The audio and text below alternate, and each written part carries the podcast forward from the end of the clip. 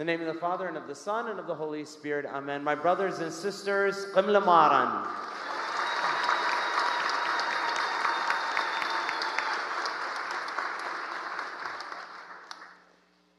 The halal just, I don't know, makes me makes me emotional. So thank you for the halal. I just Jesus deserves halal. Can we give him another hand and some halal?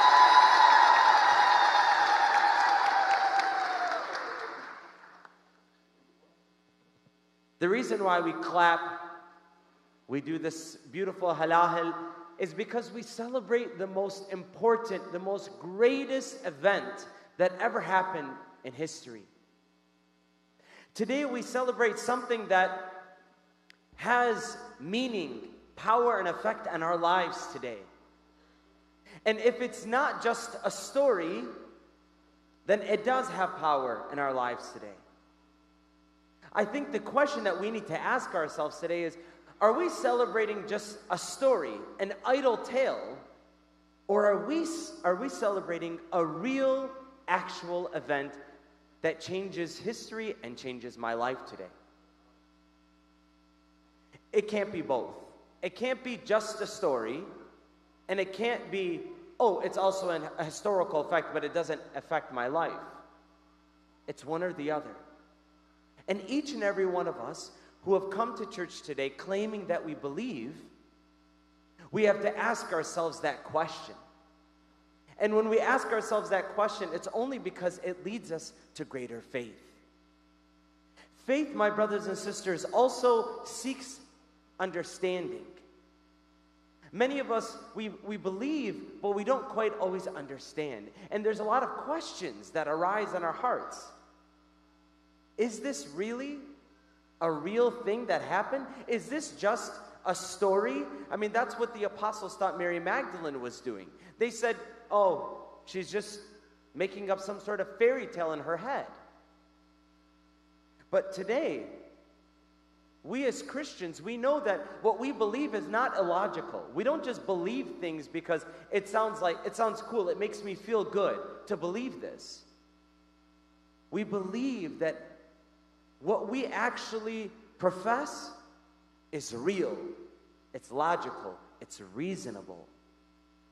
And so we can explain what we believe the reason. So today, before we just proclaim that we believe, let's ask ourselves do we understand what we believe? Let's do some critical thinking. I want us to play for a minute, I want us to play devil's advocate. Let's do some critical thinking and let's just say for a minute that Jesus didn't actually really rise from the dead. It's just a story. Let's just let's play devil's advocate. The first thing that we need to do before we play this devil's advocate and say that Jesus didn't really rise from the dead is we need to establish two things. The first thing is that we need to establish that Jesus is a real historical figure, whether we like it or believe it or not. History shows by non Christian sources, Jews, Romans wrote about this man named Jesus who was crucified. So, that we have to accept. Whether we want to believe that Jesus died from rose from the dead, that's another thing. Let's put that on the side.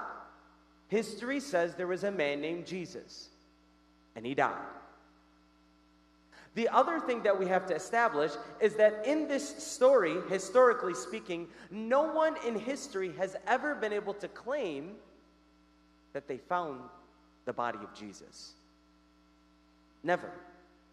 There was never a time where they threw the body of Jesus at the apostles and said, okay, quit your yapping, quit your stories, and here's the body of Jesus and skunu. That never happened. So what could it possibly have been? So if we're going to play devil's advocate, let's play let's play the other side. Well, Father, clearly it was the apostles. The apostles made this up. It's this big scam. It's a big story. It's a big scam because maybe the apostles wanted fame, maybe they wanted money. I don't know why, they would have made this up, but if we're not going to believe, then that's, my, that's what it must have been. They were hallucinating. You can come up with many different reasons.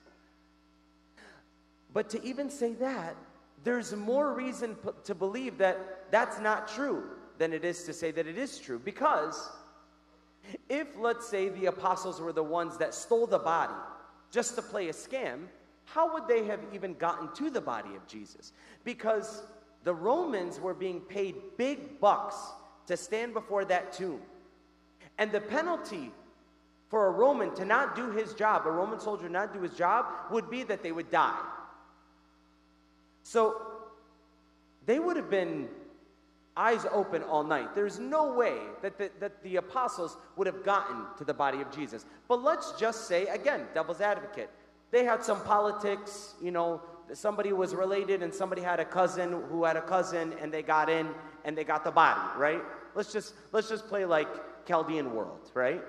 They got to the body of Jesus and they stole the body, okay?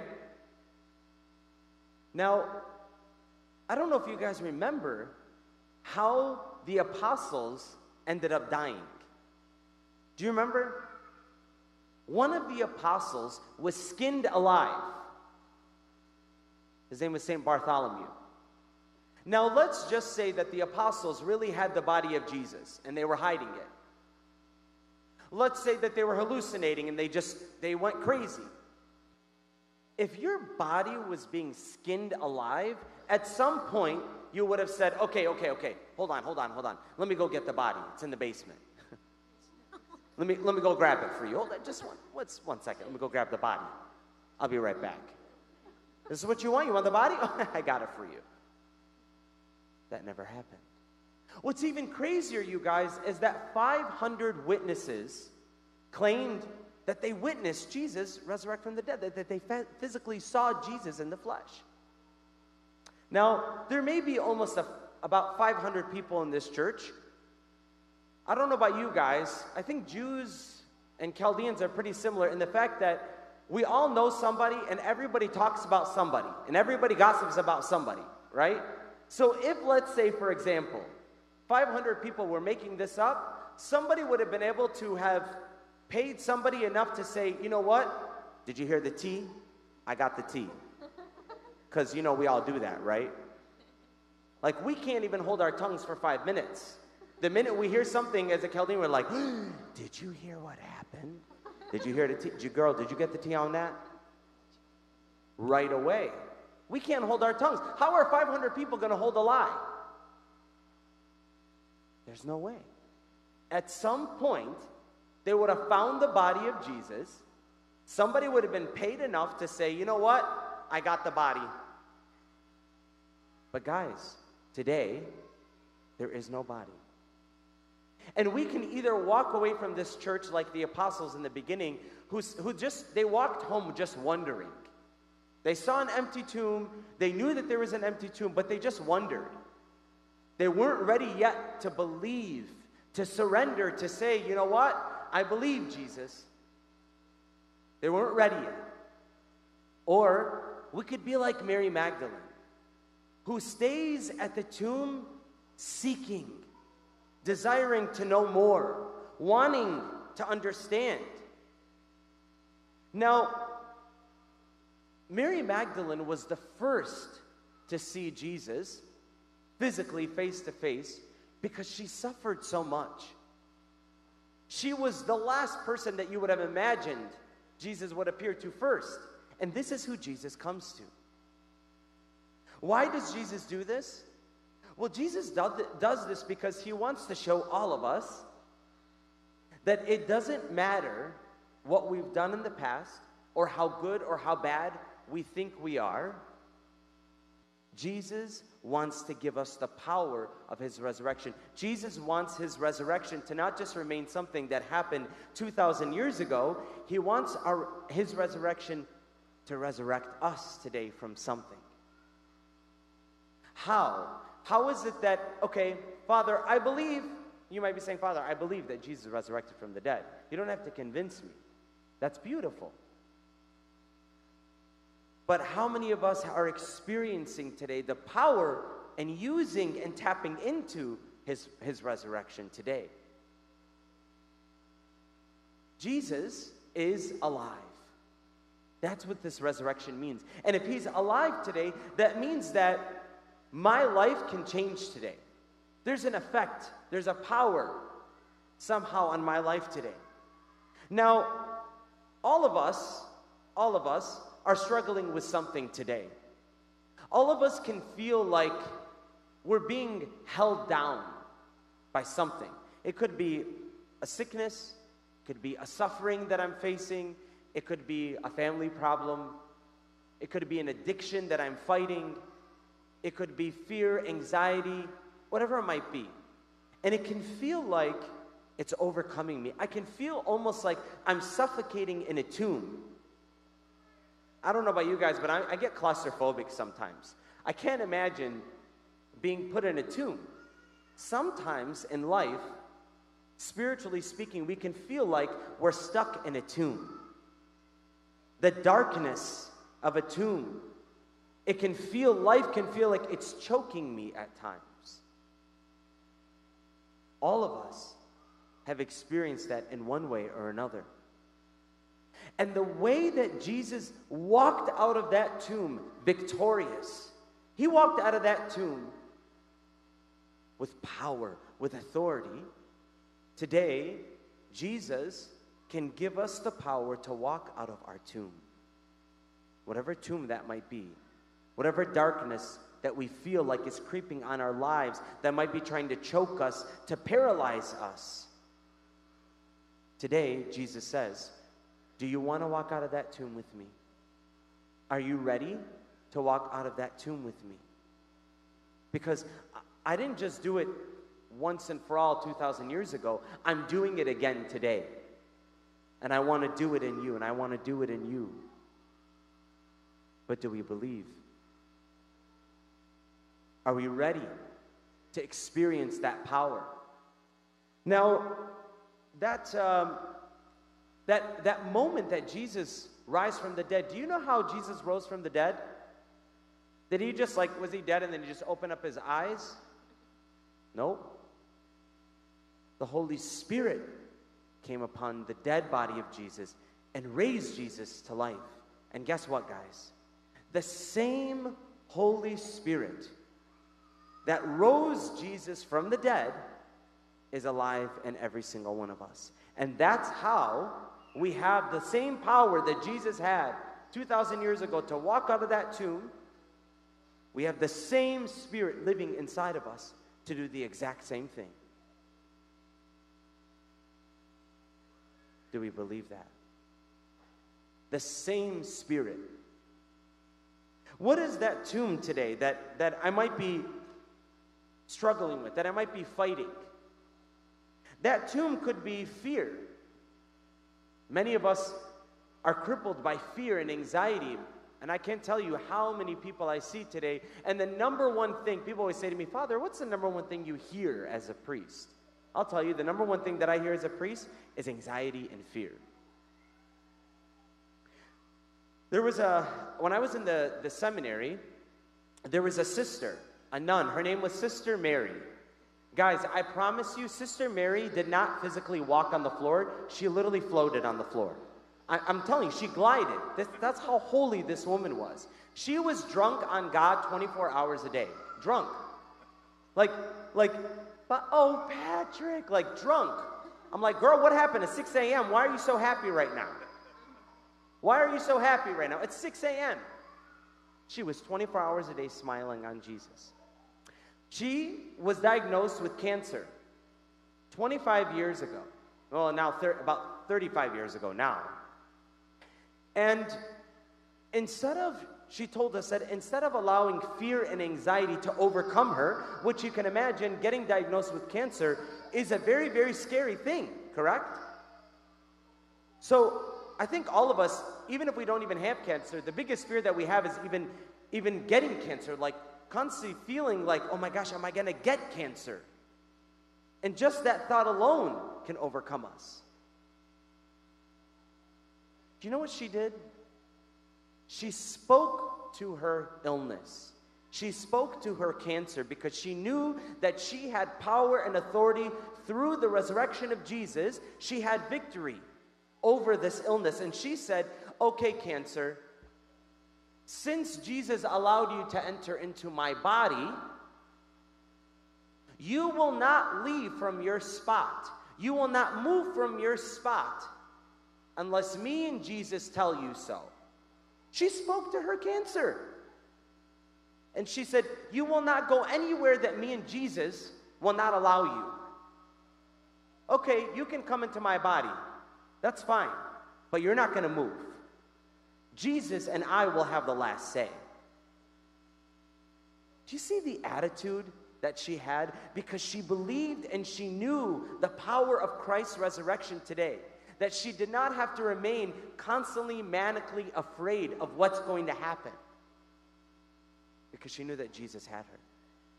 And she believed in the power of his resurrection to overcome her illness. And she did. And she, you guys, she didn't die from cancer. She lived with it for 35 years. It never, never moved. It never grew and it never got smaller. It never moved, period. Her faith in the power of Jesus and his love for her was like nothing. So today, whatever fear that is crippling us, you know what we need to tell our fear? No matter how big you think you are, Jesus' power is greater. Amen? Do you believe that? Yes. We have to claim it though. Those moments when we're being attacked with the fear, we have to claim it. We have to stand in the, in the power of his resurrection and say, Fear be gone in the name of Jesus. Be gone. Take power and authority. Illness be gone in the name of Jesus. Gone. We have the power and the authority. We just have to use it. We have to call on that spirit. The second tomb that I feel like a lot of us are struggling with is unforgiveness. Many of us are struggling to forgive someone who's hurt us deeply. And we're still holding on to it. And they're still affecting us. They're still uh, uh, hurting us till today. And many of us are not forgiving somebody who we may not be thinking about right now, and that is ourselves. Sometimes we know that God has forgiven us, but we have not forgiven ourselves. We have not let go of whatever it is that we might have done 10, 15 years ago, five days ago, and we're still beating ourselves up about it. And we're still allowing the devil to beat us up about it. And Jesus is saying, I've forgiven you. Forgive yourself. Let it go. I have forgiven you, and because I've forgiven you, you have to forgive your brother. That doesn't mean that what they did is okay. That doesn't mean that somehow, some way they're just going to get away with it. Absolutely not. What forgiveness means is Jesus, I am giving you power and authority to be the judge over what this person has done to me, not me. I'm no longer going to play the judge. I'm no longer going to take power and authority and control over what they did. I'm going to give you that power, Jesus. And if you've forgiven me for my sins, Jesus, I give you permission to forgive Flan for whatever they did to me. I give you permission, Jesus, to forgive that person. That, my brothers and sisters, we all have to do daily, not just one time. Because those people still are in our lives today sometimes, and we still have to face them, and they still bother us, and they still annoy us. Every time I see that person, I have to either either I'm going to go and gossip about this person and make them more of a monster, or I'm going to say, Jesus, forgive them and help me to forgive them too. Jesus, forgive them and help me to forgive them too. Can you say that with me? Jesus, forgive them and help me to forgive them too. Jesus, forgive them and help me to forgive them too. We can forgive because Jesus forgave us. And when we forgive, we walk out of the dark tomb of a grudge that holds us down. And the last thing is the tomb of our sin. All of us are struggling with some type of sin, a bad habit. It could be lust, it could be greed, it could be anger, whatever it might be. We're all struggling with something.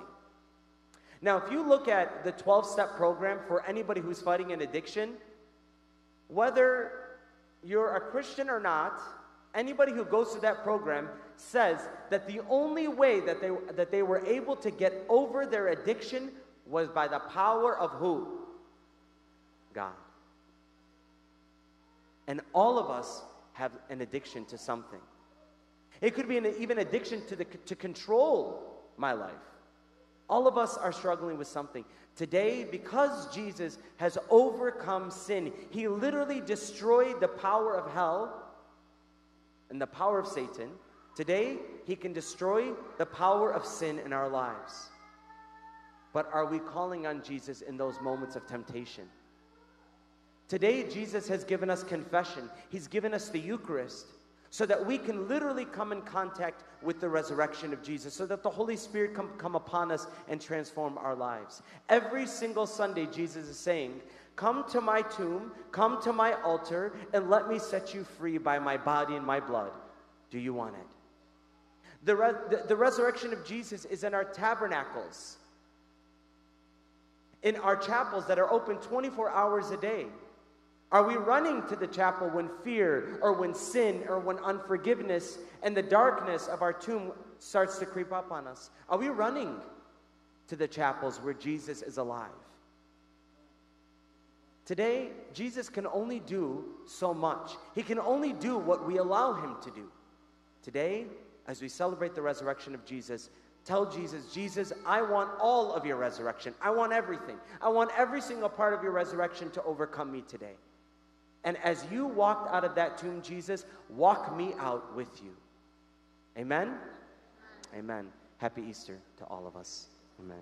Father, Son, Holy Spirit.